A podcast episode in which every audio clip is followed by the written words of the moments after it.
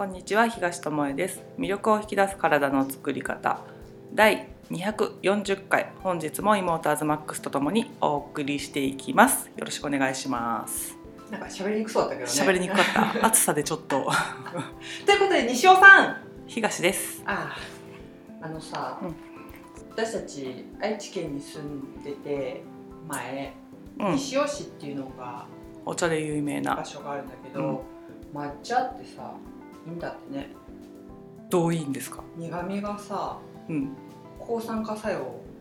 あーカテキンとかそういうのそうそうから、うん。あのやっぱりさ日本人にはというか和食、そうね日本にある昔からあるもの？うん、あと苦いものはさようやく口に逃がしっていうからさ、うん。今甘いものばっかり口にしてるけどさそういったものっていいんだよね。そう。うんうんだからなんか「え私でも抹茶飲んでますよ」っていう人も牛乳入れたりグリーンティーって書いてあるやつね結構美味しい 順番砂糖が先だしね。そうそうそう自分もさなんかさこれ体にいいんだってとかいう話とか聞いてさ「あ食べてますよ」って思うけどさ、うんうんプラスに余計なものが余分なものがそこに付属してることって結構あるから、うんうんなんかそういうのも見直すといいんじゃないかなって思った時にうん。あることに気がついたのよ。何、私たちさうん、ハラスメントよ。どういうこと？全く分かんないんだけど。ポッドキャストだからね動画が見せれなくて申し訳ないんだけどお姉ちゃんが今震えていた。何言ってんの？みたいなハラスメントって今よくさあるね。うんにゃんたらハラスメントってさ、もう。流行りのようにね。ねな何でもかんでもハラスメントだね。腹子ばっかやんみたいな話なんだけど。ちょっと分かんないけどね。はい。何かっていうと、うん。自分が自分に対してハラスメントをして過ごしてた過ごしてるんじゃないかなっていうことで、どういったハラスメントがあるんですか？あの運動にしても食べ物にしても、うん。休養にしても、あの自分を尊重しないとかさ相手に嫌がらせをするとか、うん。不快な思いをさせる尊厳をう失わせるっていうか、うん。を傷つけるっていうのがハラスメントうん。じゃん、うん。食べ物でさ自分の体内に対して嫌がらせっていうかさまあそうだね。不利益なことをあのそうとは思わずにそうそうそう。やってるもんね。や。よくあるハラスメントもそうだもんね。君のために思って言ってるんだとか言ってねうん。暴言吐かれたりとかってねあるよね。あるじゃん食べ物によるハラスメントってそういう添加物だったり、特に今さ日本真夏なんか早い真夏がやってきてうさ、ん、暑いじゃん。暑いのにね外でねあるものをずっとつけてる人ねどうなんですかっってていうね。ハラスメントうんそうだね。しなきゃいけないあの体調の人とかなんかいろいろあるけどそれは別として、うん、ちっちゃい子供顔真っ赤っかでさ親がねそれはさ親が子供にしちゃってるハラスメントでもあるよね、っていうのがあったりね。あそうね。あとはその暑くて、うん。食べ物ねもうさ、料理するのもって思う人がやっぱ多くて、レンチンだったり出来合い物だったり、なん。かなんていうの噛むという行為なしに食べれるようなものとかそうね。それもやっぱりさ体に対するちょっとしたい嫌がらせっていうかさそうなんだよね。その今出たレンチンだけどさレンジでチーンは簡単だけどなん。かさ、結局さあの電子パルスとか言ってさ、うん。攻撃できる軍事なんていうの武器みたいにもなるぐらい、タンパク質を壊すものであるから、あっという間にさ温まってさ時短になってさガスも使わずそのね部屋を熱くすることなく調理はできるけど、じゃあ実際に口に入れてるそのタンパク質ってあの従来の食べるべきタンパク質のままですか？っていうことを考えると壊れたタンパク質を取ってる可能性もあるから、うん。それもさなんか自分の体にとって良くないことをねしてるってことを分からずにやってるのが怖いよなって今そう思った。そう思った。うん。はいすごい簡単に手軽に食べれちゃったりするけどさ、うんうん。その後のうん体の中っつったら、うん。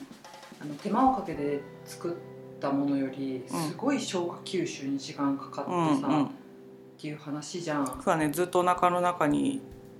まあ消化できないものっていうか、ん。体がさこれって食べ物ですかって思ってるようなものがうんどうやって分解するんすかみたいなことになっ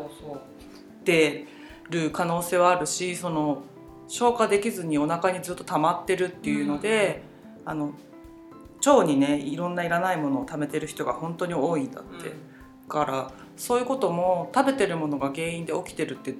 さ思わないといけないのになんかそこはすっ飛ばして下剤飲んじゃおうかとかさ、あの食べてるものじゃなくてストレスなのよとかさ、ね。うん、ってなってなんか食べ物を見直すとかそういうことに至らない考えが。そうね。うんなんかあまりにも当たり前に口にしてるからさそれが原因と思わないのも確かなんだよね。ショック死するとかないからさアレルギー、重度のアレルギーを持ってない限り食べたもので体がショックを起こしてああ食べ物が原因だったのかって気づくことってさ食中毒ぐらいにならないとさ気づかないじゃん。ね。あとお酒飲みすぎた人がさ昨日飲みすぎたなってお酒が原因だなって気づくことはあるけどさ。あります？ああります。食べ物ってさ食べ過ぎたなって思うけどさ、うん。やっちまったなっていうぐらい食べ過ぎることってない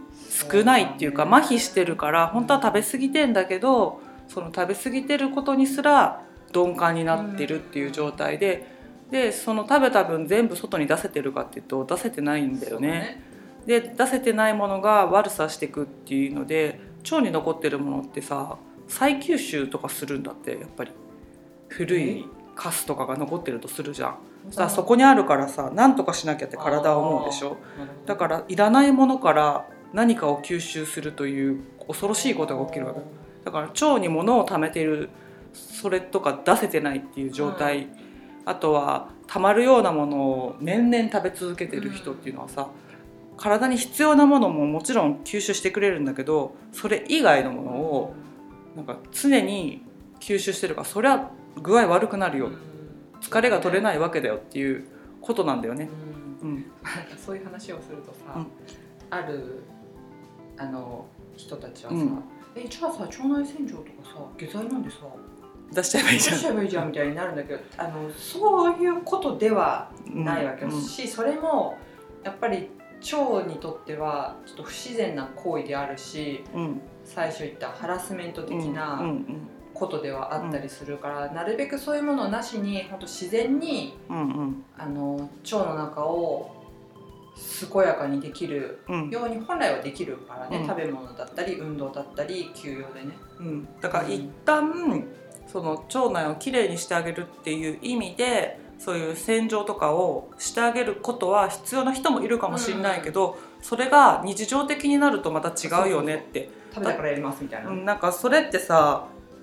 外から手を加えないと出せない体になっちゃってるよっていうのと、外から手を加えてくれるから体が出さなくていいんだと思うっていうのと両面からあっ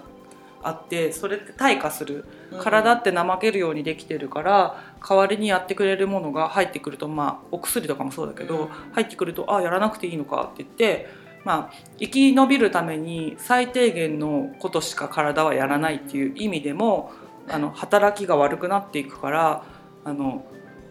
まあ、日常的にそういうことを簡単に取り入れてしまうのは特にその下剤とか飲んじゃうのは怖いと思うね。薬で外に出すっていうのはさ。腸のさ腸壁がどうなってるかなんてもう問題ないよね。その、うん関係ないよねってことね。どうなろうが外に出すっていうことだけをする、見た目出てればそうそうそう。みたいな話だよね。だからあの高圧洗浄剤で腸壁に穴開けながらでも掃除しましたっていう状態でいいんですかっていう話見た目は綺麗になってるけど、うん。剥がれてますよっていう状態でも、OK って言えるのかっていう私たちにはさ出てきたものしか見えないからさこんなにたくさん出たんだ。よかったと思うけど、腸内はそうなその健康な健やかな状態かどうかは見れないわけじゃん、ね。もしかしたら壊してでも外に出してる可能性もあるから、その見えないところに対しても感じる力がなかったらあこれってなんか腸が痛い気がするとかさ、うん。出て OK じゃなくてそこまで見れてこそのことであるからなんか全部さ短編集になりすぎっていうかさ、うん。そこさえ良ければみたいな。そうだね目先のそでも腸に不調を抱えたってことは他の臓器がさカバーに入ってるかもしれないしさ、全部つながってるわけだからさ一箇所に不調が出るってことは他にもどっか不調がないかなとかって考えてあげなきゃいけないんだけど、なんかもう切り張りする薬で症状を抑えるなんかもうその時さえ良ければっていう端的な考えがもうはびこりすぎててなんか周りに聞いても「そんな薬飲めばいいじゃん」って言われて終わっちゃう。熱出たの解熱解熱剤飲めばいいじゃんって。いや出すのには意味があるんだよって、その出すことであの菌を殺してたりウイルス殺してたりしてくれるのに上がった熱すらうん。その日に下げてしまうっていうようなことするとそれはどっかに毒を溜めていくしかないよねね。っていうことになっていくから、なんかいろんな意味で自分を楽にするためにやってることが本当にハラスメントになってってるっていうのはあるよね。そう、うん、っていうのなんか最近さふとそうだね。思ってうん、まあこのねポッドキャストは食がメインだからそうだし、私がやってる体を動かすこともうさ、ん、一個間違えたらさ、うん。ハラスメントじゃん。やりすぎもやらなさすぎもそうそう。ハラスメントだし。やり方間違ってたら壊すしね。そうそうそう今言ったみたいにさ、なんていうの？機能させてないうん、お薬とかうん、でうん、抑えるのと一緒でさ退化させてるうん、こともあるし、逆に老化を早めるような、ね、動きをしてしまってることと確かにかも良かれと思ってやってるんだけどね、うんうんもちろん。っそうそていうこともあるけどそれは本来の体にとってもしかしたら不要なことだったりもするし、う。うん、あとは睡眠だってそうじゃん。そうだね。寝る間際までスマホを見てるとか、うん睡眠時間を削ってまでなんかゲームだったりなんか SNS でつながったりとかっていうのも、やっぱりその時はなんかさつながりを得られて心は満足するかもしれないけどうん、けどやっぱり負担じゃん？トータルで見たら負担の方が大きい、まあその場さえ良ければっていうそれも行動になってしまうよね。長い年月で見たら10年単位とか20年単位で見たらそれって本当に体が必要としてることかとか、うん。心が必要としてることかっていうと本当に一時的な高揚とかさ、ね。安心感とかさ幸福感とかね。幸福感とかうん。自己、なんていうの？満足。であったりなんていうの？自己肯定感とかさ、そういうなんそういうなんか心の埋めれないものをこの瞬間を満たすだけの、ね、そう瞬間だけのためにうん。やっていないかとか考えていくと、まあ、必要なことってさ少ないんだよね。うん。で本当は話していった方がいいものの方が多くて必要なものを知るより必要ないものを知っていった方がいいっていう。だから何を食べたらいいですかって聞く人が多いんだけど、うん。何を食べない方が自分の体がいいのかを知ってた方がいいっていうことを言ってる人がいて確かにそうだよなって。そう。何をしないかっていうルールがあったらあの選びやすいわけよ、うんだってさ選択肢って山ほどあるからさ何を食べたらいいかとか言い出したらさもうさ選びきらんぐらいあるわけだしその何を元にしてそれを食べろって言ってるかによっても違うじゃん。だとするならば自分は何をしないかっていうのを決めといてそのルールの中で、あそこれは自分の決めたルールとか自分の体にとってのルールとして必要ないなと思ったら取らなくて済むし100人いれば100通りだからあの教科書になんか書けるようなものじゃないんだよ。ね。あなたは何を食べたらいいですよっていうのがもう出てこないわけ、うん。自分の感覚でやっぱり得ていくしかなくってそれって本当は分かってんだけどうん。なんか分からなくされちゃった。ね赤ちゃんの時とか赤ちゃんを見てたら分かるけどさいらない時はいらないっていうしさ必要ないもの吐き出すしさってことじゃん。うん。で体に合わないもの食べたら下痢とかしてさ「合いませんでしたよ」ってすぐお知らせしてくれたりするわけじゃん。でもカットされるしそうん。それでよかったのになんか頭で考えてデータで取ってこれをこんだけ食べた方がいいとかさ栄養士とかのさ勉強した時も思ったんだけどさこの数字でさ人を管理できるのかって私は思ったの。でその頃、まあ、20年ちょっと前学んだ時ってさちょうどさ30品目食べましょうみたいのがすごい流行ってた時でその30品目を使って料理を作りましょうみたいな授業があって前も音声で話したとは思うんだけど、そんなに入れようと思ったらさどんだけ食べりゃいいのっていう量ができるか、なんか気持ち程度しか1種類ずつが入ってないとかになってであるお医者さんが言ってたのがその30品目食べましょうって言ってから病気の種類がブワーンって増えたって。もう肥満も増えたし、うん。もうそのがんもだしその生活習慣病って言われるものがその指針が入ってからドンと増えた。うん。で病院で指導される時ってさやっぱりさ管理栄養士さんがいたり栄養士さんがいてさ、その指針をもとにさ言ってくるわけじゃん。あなたこのやつ足りてませんよとかそんなに食べたら太っちゃいますよっていうところは無視な数字だけでうん。判断してそれが体に合わない人もいるのに30品目食べましょうって頑張ってたらさ体がさ「もうしんどいです」って言ってるかもしれないのに、なんかその数字だけとか30品目食べるっていう目的だけのために動いちゃうと全然違う結果を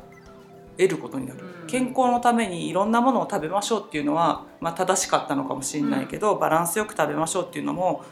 どうかなっていうところもあるのね、うん。極端にいくとバランスよく食べることで自分の中のバランスが崩れるってことがある、そうだね。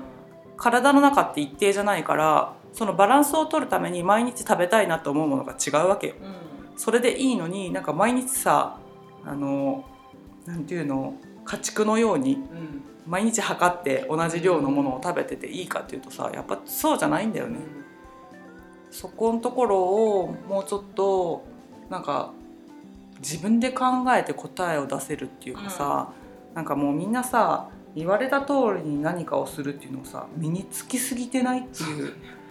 それは言えてるね。なんか紙が送られてきたから列に並びましたみたいなさ。そう本当受け身が多すぎる。なぜ？それをしたの？っていう、ん。そうだね並んでもいいけどさ、うん。なぜっていうとこそうそうそう。ねちゃんと答えれるとまた違うね。だから私で言えばそういう不自然なことはしたくないっていうそれはしないっていうルールがあるから最初からししないっていうのの理由を探しに行くわけだ、どういった場合にじゃあするかっていう、うん。例外はこういう時にはするとかさ、っていうふうにしてると周りがこうだからっていう理由でやるってことは全く起きないんだよね。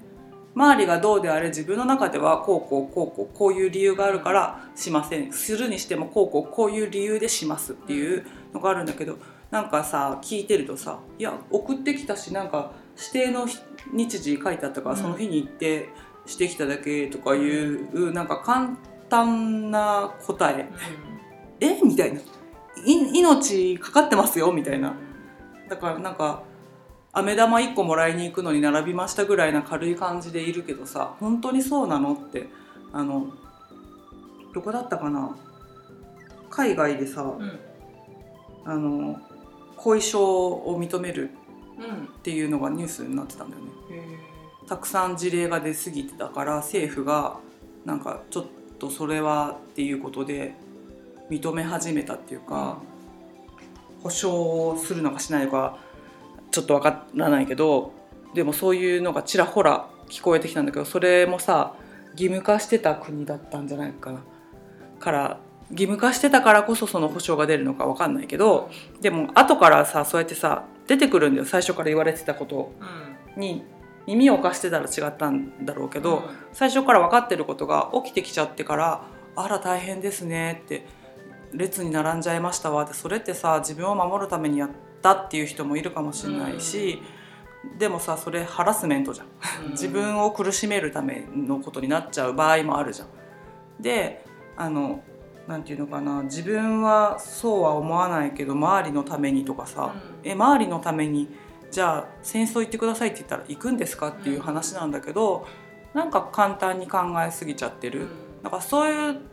いう簡単に考えちゃうっていうのの根底にあるのがそういう日々のちょっとしたことを簡単に済ませちゃってるからじゃないかなってそこをちゃんと考えるとか自分の目で見て確認するとかなぜこういうことが起きるんだろうって日頃から考えてたらさいろんなところに興味も湧いてさ自分事として捉えられると思うんだけどなんか人事なんだよね。がん増えてるんだってみたいな。日本人に3人に1人か2人に1人がさみたいなさ。年間何十万人亡くなってるんだってへえみたいなさ。それがもしかしたら自分の家族にいるかもしれないし自分かもしれないのになんかどっかでさそこは知らないっていう風になっちゃうところがなんかもったいないなと思うね、うん。こんだけ情報がまだ拾えるから。そのうち拾えなくなると思うんだけど、まだ拾えるから拾えるうちにあの自分の感覚を磨き直すその思い込みでやる自分をいじめるような行動ではなくて、本当に自分をいたわるために自分で考えて答えを出すっていう頭の使い方とか感覚の使い方ができたらなんかこれから先に残っていく結果として見えるものがうん。変わっていくんじゃないかなって思うんですよね。であの本当拾ってほしい情報として、うん、お姉ちゃんねはい、新しくやることがあってこれもまだつかめてない人がうん、いるかなと思うので、ちょっとここでシェアをしてもらったらいいんじゃないかと思うんですが、どうですか？今言ったようなことをさ、あの学んできてないわけだよね学校で。うん。そうだなんかね教えてくれないもんね。一番大切なことだと思うの生きるために。うんで生きるために必要なことを教わらずになんか生かされてるのがこの国の人かなって日本にいる人かなってうん特にね、あのビジネスやってる人とかだとお金の話習ってないよね日本人って言って。うん。だからそこに疎いよねって。安ければいいと思ってるよねっていうのと一緒で食べ物もそういう経済観念からも来てると思う安ければいいみたいなのとかあの出されるものは安全だ。うん。食べいろいろ給食とかもさみんなが食べてるから大丈夫と思って食べてきたと思うしそこで出てくるもので新しい味を覚えたっていう人もいると思うね。家がご飯食だったのに学校では週に3回以上小麦のものが出るとかご飯であっても関係なく牛乳が毎日出るとかそういうのでなんか取った方がいいんだみたいな給食で出るものって自分たちの体のためでしょみたいな感じで小学校でから牛乳を飲むことが習慣になった人が年いってからも牛乳を飲み続けてるっていうのを結構見るんだよ。なんか私たちの時だったらまだ好き嫌いを言ってもよかったっていうかまだ認められたけどそれより前の人ってさなんか出されるものは文句言わずに食べろみたいな そう時代の人はなんか今でもそれを続けてたりするしそこに何の疑問も持てないっていう状況が起きててそれってさ体って食べたものでできてますよとかこういうものを食べるとこういう症状が出ますよとか食べるものってこういうルートで作られてますよとかあの加工品だったらこう作られてるし天然のものだったらこう作られてるしっていうのを習ってなかったりあの本当に体に必要なものを食べると体はこのような反応をするとかさ必要ないものを食べたらこうなるとかっていうところって習ってないわけじゃん。本当に出されるものは黙って食べろじゃないけどだから裏見てさ食べ物を買うなんて習慣さ身につくわけないじゃん。し私もあの見て食べてなかった。正直言ってその食べるものが自由になるのってさ高校ぐらいからじゃん、うん。あまあ地域によったら中学校ぐらいから自由な人もいるし、まあ、私立とか行ってれば小学校から自由かもしれないし分かんないけど私の場合だと高校生の時から自分の好きなものを買って食べれるみたいな環境になった時になんか今までさ私たちの家はなんかありがたいことに手作りのものが多かったから、うん。市販品をのお菓子とかをね食べるってことが少なかったから反動でね食べてみたいっていうのでもうコンビニとか行ってさ買いまくって食べてたわけだよね裏も見ずね。そしたらさ何が起きたかって言ったらさ体がぶっ壊れたわけでで知ってればさそれを取らない方がいいって知ってればさ食べなかったと思うの、うん。少しでも控えたかもしんないの。だけど全部症状が出てから病院に行ってなんか薬をもらわなきゃいけない羽目になった時に何がいけなかったんだろうみたいな。何も悪いことしてないのにみたいな。なんで私だけこんな目に遭うのみたいな。みんなも同じ生活してってさ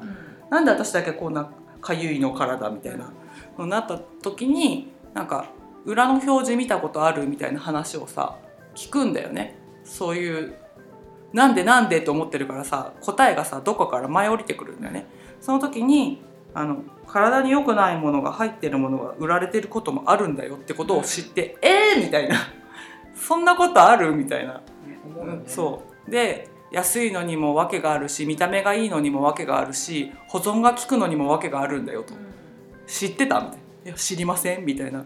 で家で作ったものって悪くなるの早いでしょって。でもさ買ってきたものってさ何日間か置いといてもカビ生えないじゃんみたいなこと言われた時確かにみたいな。でそれを毎日食べてたら体ぶっ壊れないわけないよねっていうことを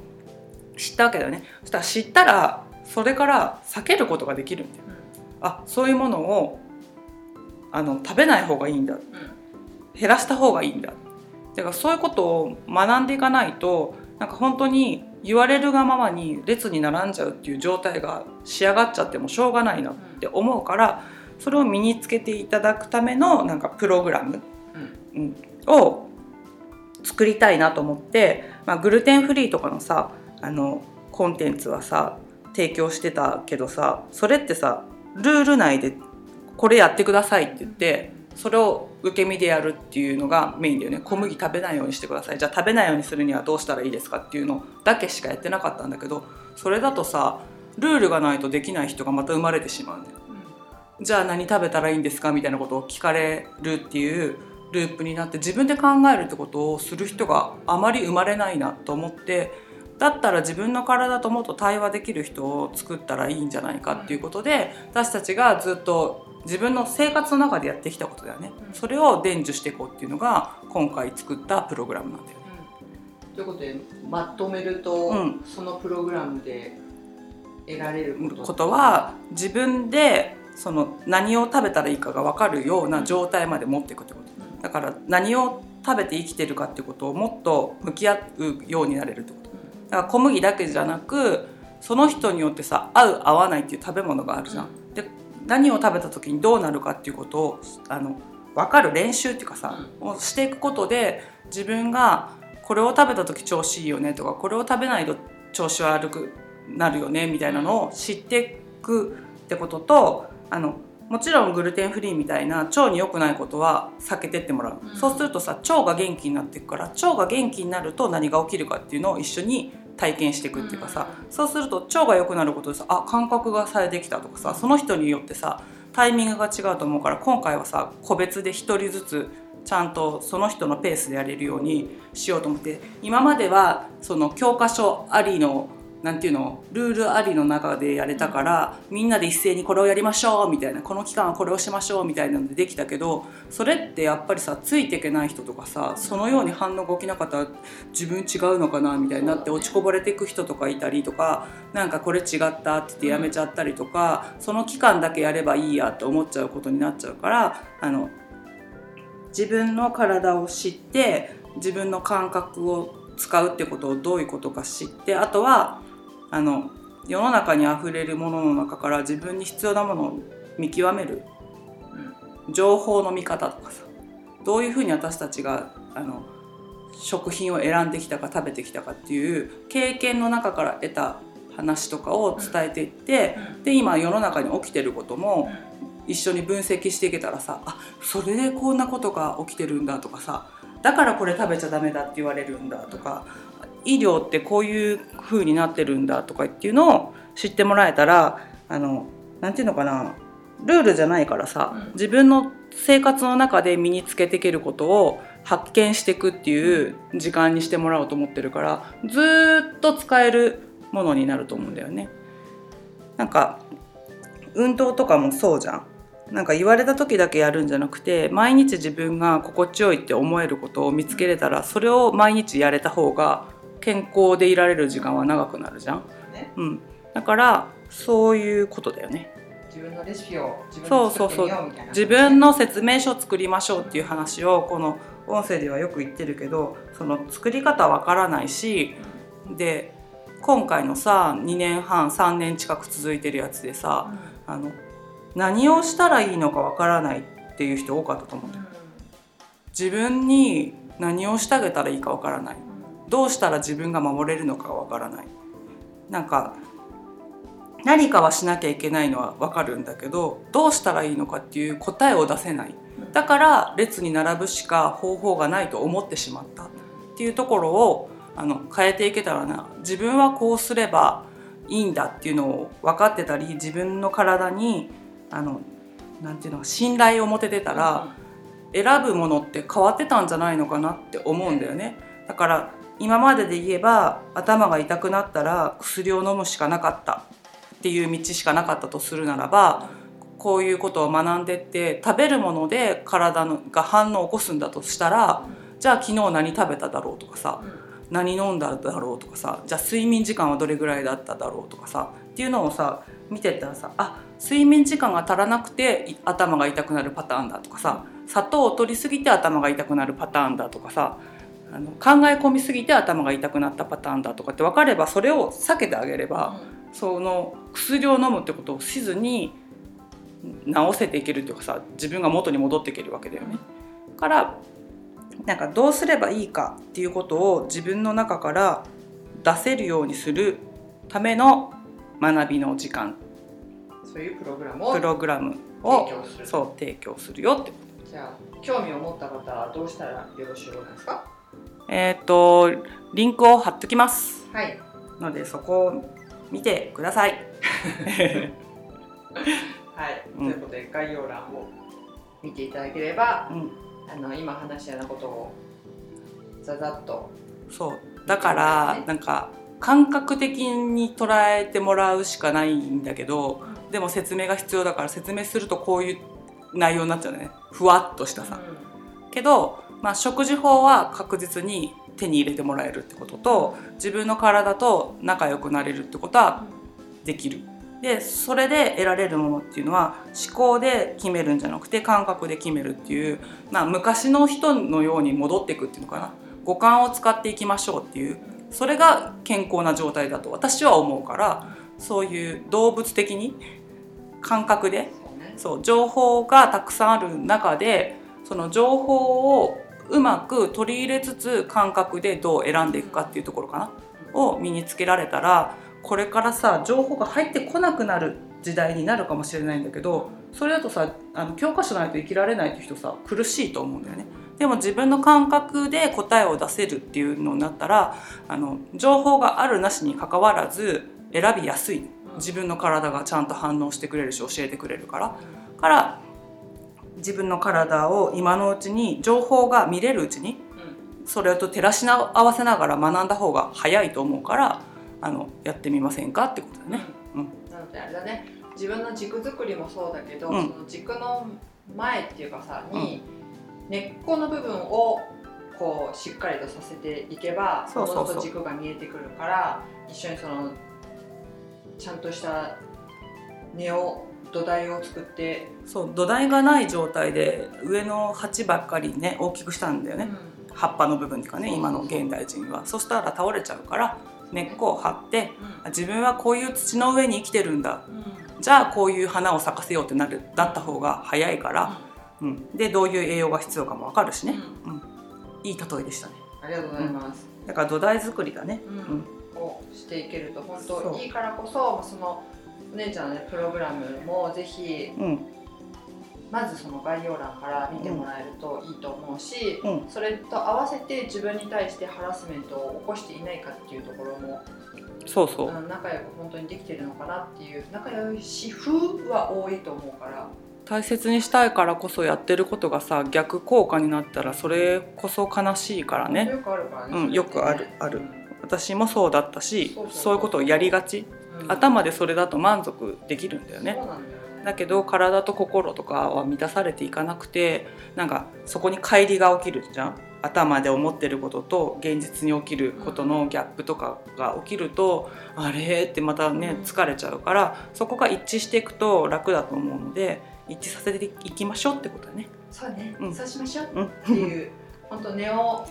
根が腐っちゃってることって多いからさ、うん。あるのに、うん。あそこ本当しっかりとした栄養とかね。そうだから見えない部分へのアプローチが多いかなとは思うんだけど、うん。根の部分だから。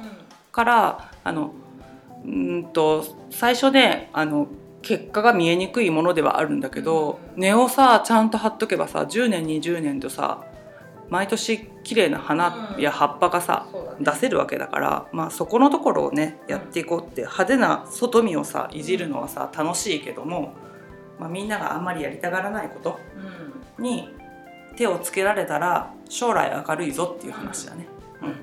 うん。なのでぜひ楽しみにそこをね、はい。してもらえたらいいかなと思います、ぜ全力投球しますんで。ひ。はい。チェックをしてください。ませ。はい。はい。ということで今日はここまでです、はい。ありがとうございました。ありがとうございました